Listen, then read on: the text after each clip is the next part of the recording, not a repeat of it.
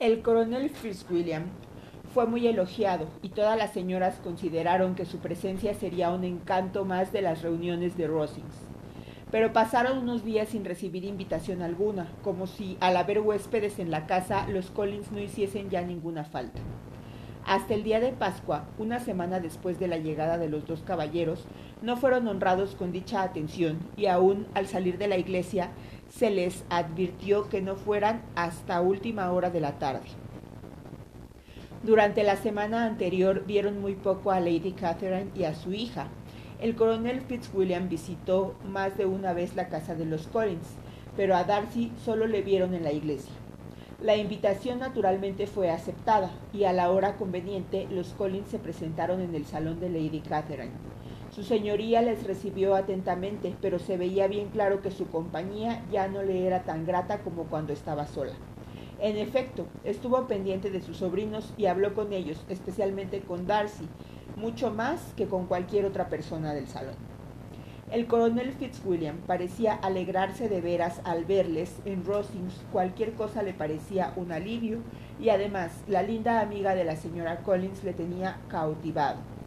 Se sentó al lado de Elizabeth y charlaron tan agradablemente de Kent y de Herefordshire, de sus viajes y del tiempo que pasaba en casa de libros nuevos y de música que Elizabeth jamás lo había pasado tan bien en aquel salón.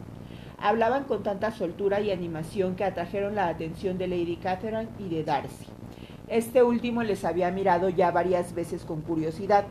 Su señoría participó al poco rato del mismo sentimiento y se vio claramente porque no vaciló en preguntar. ¿Qué estás diciendo, Fitzwilliam? ¿De qué hablas? ¿Qué le dices a la señorita Bennet? Déjame oírlo. Hablamos de música, señora, declaró el coronel cuando vio que no podía evitar la respuesta. De música. Pues hágame el favor de hablar en voz alta. De todos los temas de conversación es el que más me agrada.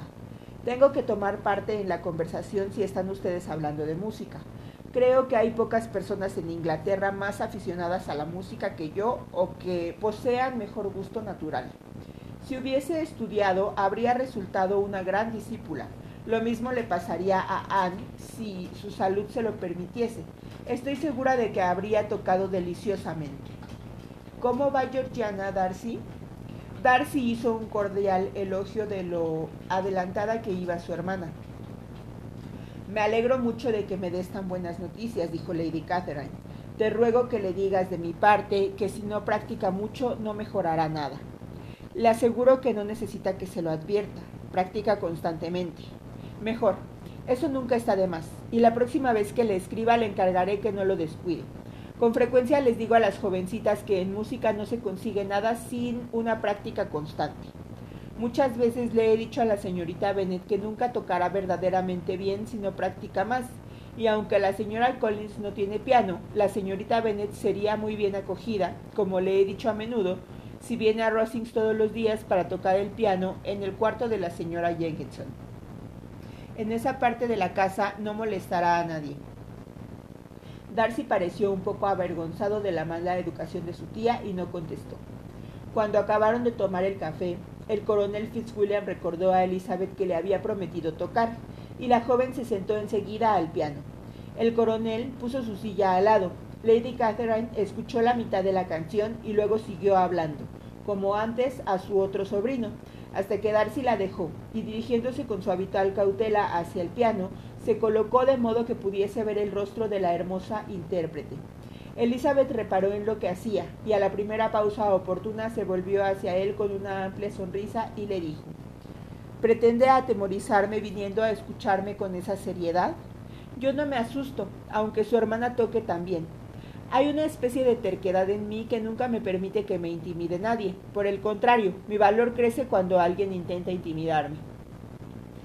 No le diré que se ha equivocado, repuso Darcy, porque no cree usted sinceramente que tenía intención de alarmarla, y he tenido el placer de conocerla lo bastante para saber que se complace a veces en sustentar opiniones que de hecho no son suyas.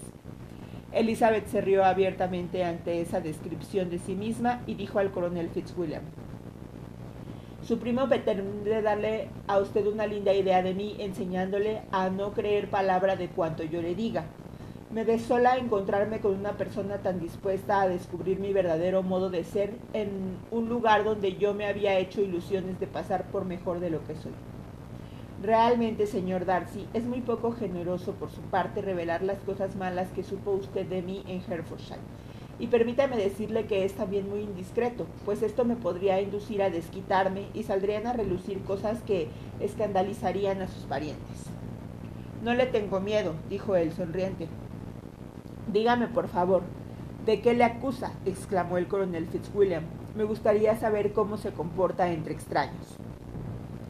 Se lo diré, pero prepárese a oír algo muy espantoso. Ha de saber que la primera vez que le vi fue en un baile, y en ese baile, ¿qué cree usted que hizo? Pues no bailó más que cuatro piezas, a pesar de escasear los caballeros, y más de una dama se quedó sentada por falta de pareja. Señor Darcy no puede negarlo. No tenía el honor de conocer a ninguna de las damas de la reunión, a no ser la que me acompañaba. Cierto, y es un baile, en un baile nunca hay posibilidad de ser presentado. Bueno, coronel Fitzwilliam, ¿qué toco ahora? Mis dedos están esperando sus órdenes. Puede que me habría juzgado mejor, añadió Darcy, si hubiese solicitado que me presentaran, pero no sirvo para darme a conocer a extraños.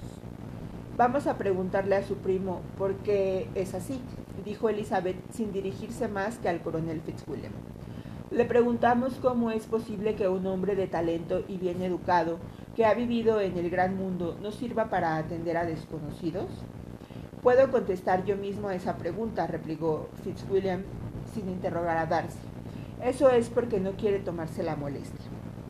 Reconozco, dijo Darcy, que no tengo la habilidad que otros poseen de conversar fácilmente con las personas que jamás he visto. No puedo hacerme a esas conversaciones y fingir que me intereso por sus cosas como se acostumbra. Mis dedos, repuso Elizabeth, no se mueven sobre este instrumento de modo magistral, con que he visto moverse los dedos de otras mujeres. No tienen la misma fuerza ni la misma agilidad y no pueden producir la misma impresión pero siempre he creído que era culpa mía por no haberme querido tomar el trabajo de hacer ejercicios, no porque mis dedos no sean capaces, como los de cualquier otra mujer, de tocar perfectamente. Darcy sonrió y le dijo, tiene usted toda la razón. Ha empleado el tiempo mucho mejor. Nadie que tenga el privilegio de escucharla podría ponerle peros. Ninguno de nosotros toca ante desconocidos. Lady Catherine les interrumpió preguntándoles de qué hablaban. Elizabeth se puso a tocar de nuevo, Lady Catherine se acercó y después de escucharla durante unos minutos dijo a Darcy, la señorita Bennet no tocaría mal si practicase más y si hubiese disfrutado de las ventajas de un buen profesor de Londres. Sabe lo que es teclear, aunque su gusto no es como el de Anne. Anne habría sido una pianista maravillosa si su salud le hubiese permitido aprender. Elizabeth miró a Darcy para observar su cordial asentimiento al elogio tributado a su prima pero ni entonces ni en ningún otro momento descubrió ningún síntoma de amor. Y de su actitud hacia la señorita de Bourgh, Elizabeth dedujo una cosa consoladora en favor de la señorita Bingley, que Darcy se habría casado con ella si hubiese pertenecido a la familia. Lady Catherine continuó haciendo observaciones sobre la manera de tocar de Elizabeth, mezcladas con numerosas instrucciones sobre la ejecución y el gusto.